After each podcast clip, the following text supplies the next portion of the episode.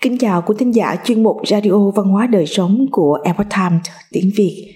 Hôm nay, chúng tôi hân hạnh gửi đến quý thính giả bài viết do Mai Thanh biên tập có nhan đề Làm con hiếu thuận với song thân được trời ban phúc báo. Bài viết được đăng lại từ Minh Huệ Net. Mời quý vị cùng lắng nghe. Bách thiện hiếu vi tiên trong điều thiện thì hiếu đứng đầu. Mỗi năm đến mùa Vu Lan, những người con lại thổn thức hướng về cha mẹ để tỏ lòng báo hiếu. Hôm nay, chúng ta hãy cùng ôn lại những câu chuyện xưa về lòng hiếu thuận với song thân của những người con chí hiếu là những tấm gương sáng ngời lưu truyền bao thế hệ. Hiếu thuận với người mẹ mù lòa đắc phúc báo lớn. Thôi miệng sống vào thời nhà đường, từ nhỏ đã rất hiếu thuận. Hai mắt của mẫu thân ông đều bị mù. Ông bèn chạy chữa khắp nơi nhưng vô vọng. Thế là ông ở bên cạnh mẫu thân, phụng dưỡng bà 30 năm, vô cùng cung kính, cẩn trọng. Ngay cả tối đến ông cũng không dám cởi mũ và áo khoác để tiện trở dậy hầu hạ mẫu thân bất cứ lúc nào. Mỗi khi thời tiết đẹp hay buổi sáng khung cảnh mỹ lệ, ông chắc chắn sẽ dìu mẫu thân ra ngoài dạo chơi, hoặc tới thăm hỏi bạn bè, thân thích, cười cười nói nói với mọi người, để mẫu thân có thể quên đi nỗi thống khổ vì mù lòa sau này, mẫu thân qua đời, thôi miệng thương tâm tới mức thổ huyết. Suốt đời, ông nguyện làm người theo ý nguyện của mẫu thân. Ông yêu thương huynh trưởng, chị gái, giống như yêu kính mẫu thân vậy. Ông coi cháu trai, cháu ngoại như con cái của mình bổng lộc có được, ông đều chia cho người thân và nói, mẫu thân đã qua đời, ta không còn cách nào biểu đạt lòng hiếu thuận với mẫu thân.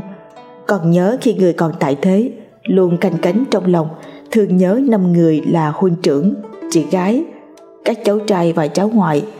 Cho nên ta phải hậu đại họ thật tốt. Làm vậy có lẽ có thể an ủi được vong linh của mẫu thân trên thiên thượng sau này thôi miệng làm quan tới chức trung thư thị lan thôi hữu phủ con trai ông trở thành một vị tể tướng hiền minh. Người như thôi miệng quả thực là một bậc hiếu tử chân chính. Khi mẫu thân còn tại thế, có thể tận tâm khiến bà sống vui vẻ. Khi mẫu thân qua đời, vẫn có thể hoàn thành được tâm nguyện của bà.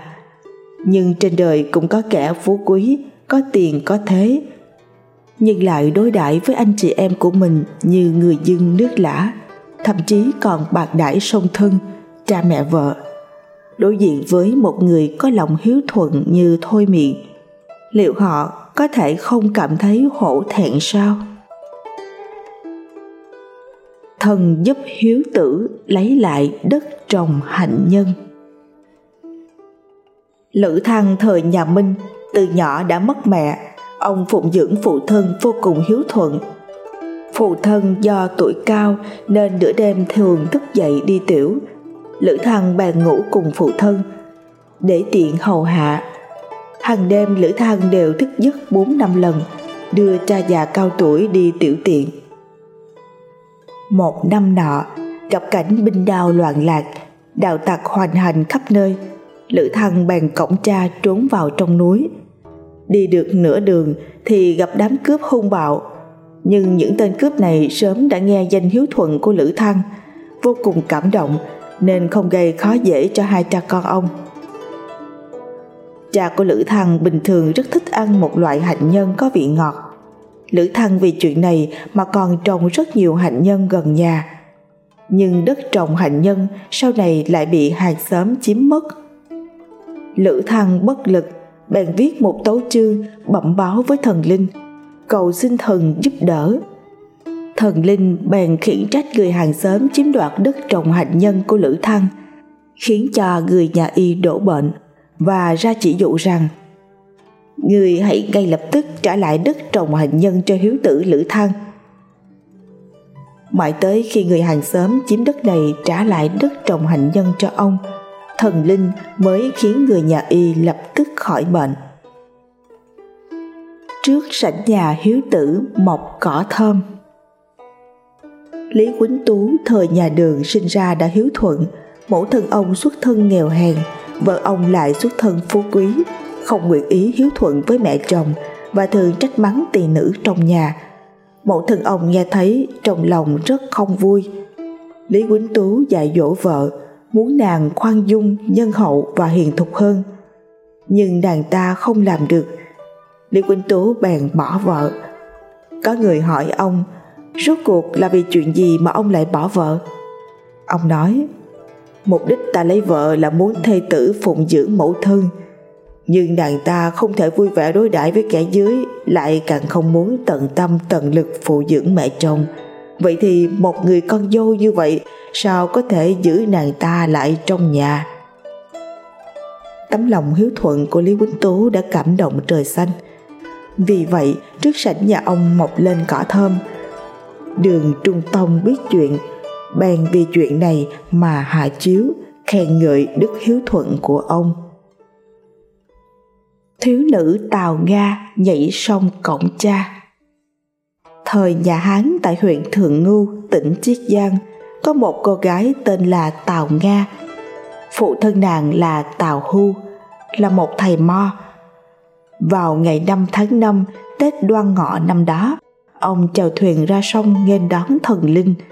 Không may, bất cẩn ngã xuống sông chết đuối. Năm đó Tào Nga mới 14 tuổi, nàng chạy dọc bờ sông tìm thi thể của cha nhưng tìm hoài không thấy tào nga bèn ngồi bên bờ sông khóc bảy ngày bảy đêm, sau đó nhảy xuống sông. Năm ngày sau, mọi người nhìn thấy tào nga cổng thi thể của cha, thi thể của cả hai cha con cùng nổi trên mặt sông.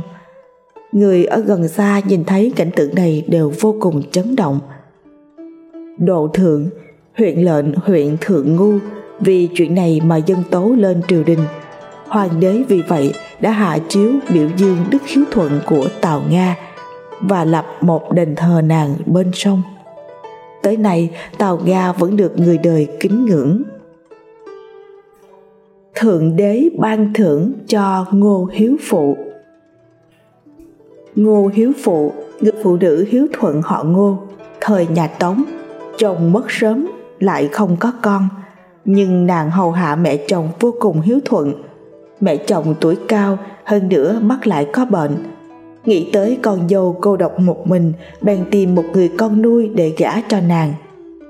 Ngô hiếu phụ khóc lóc nói với mẹ chồng rằng, từ xưa tới nay, liệt nữ không thờ hai chồng. Con đương nhiên nên dốc sức hầu hạ mẹ, xin mẹ yên tâm. Ngô Hiếu Phụ làm những công việc chân tay nặng nhọc cho nhà hàng xóm để kiếm chút tiền nuôi mẹ già. Thi thoảng có người tặng nàng đồ ăn ngon, nàng bèn mang về cho mẹ chồng ăn. Một lần nọ, nàng nấu cơm chưa chín thì mẹ của người hàng xóm có việc gấp, gọi nàng qua giúp. Mẹ chồng lo rằng cơm nấu quá lâu sẽ bị cháy, bèn cho cơm vào trong hộp.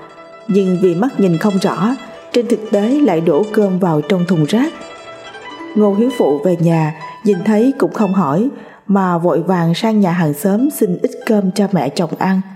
Sau đó nàng dùng nước rửa sạch cơm bẩn, nấu lại để mình ăn. Một hôm, nàng đột nhiên mơ thấy hai vị đồng tử mặc áo màu thiên thanh, cưỡi mây tới, đến trước mặt nàng, trong tay cầm thẻ bài nói rằng Chúng ta phụng ngọc chỉ của Thượng Đế tới triệu mời Ngô Hiếu Phụ tấn kiến Ngô Hiếu Phụ đến gặp Thượng Đế.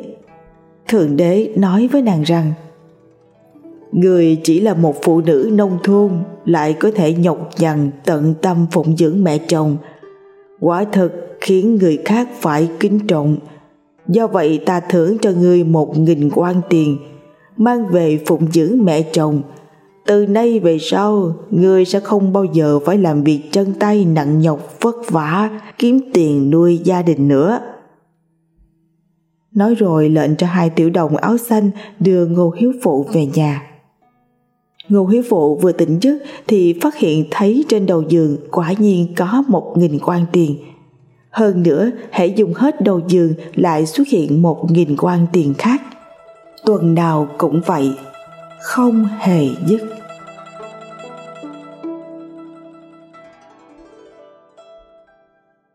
Thính giả thân mến, chuyên mục Radio Văn hóa Đời Sống của Epoch Times tiếng Việt đến đây là hết.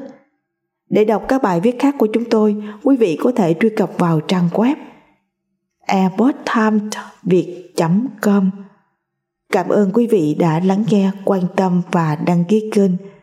Chào tạm biệt và hẹn gặp lại quý vị trong chương trình lần sau. Kính chúc mọi điều bình an và tốt lành tới quý vị cùng người thân.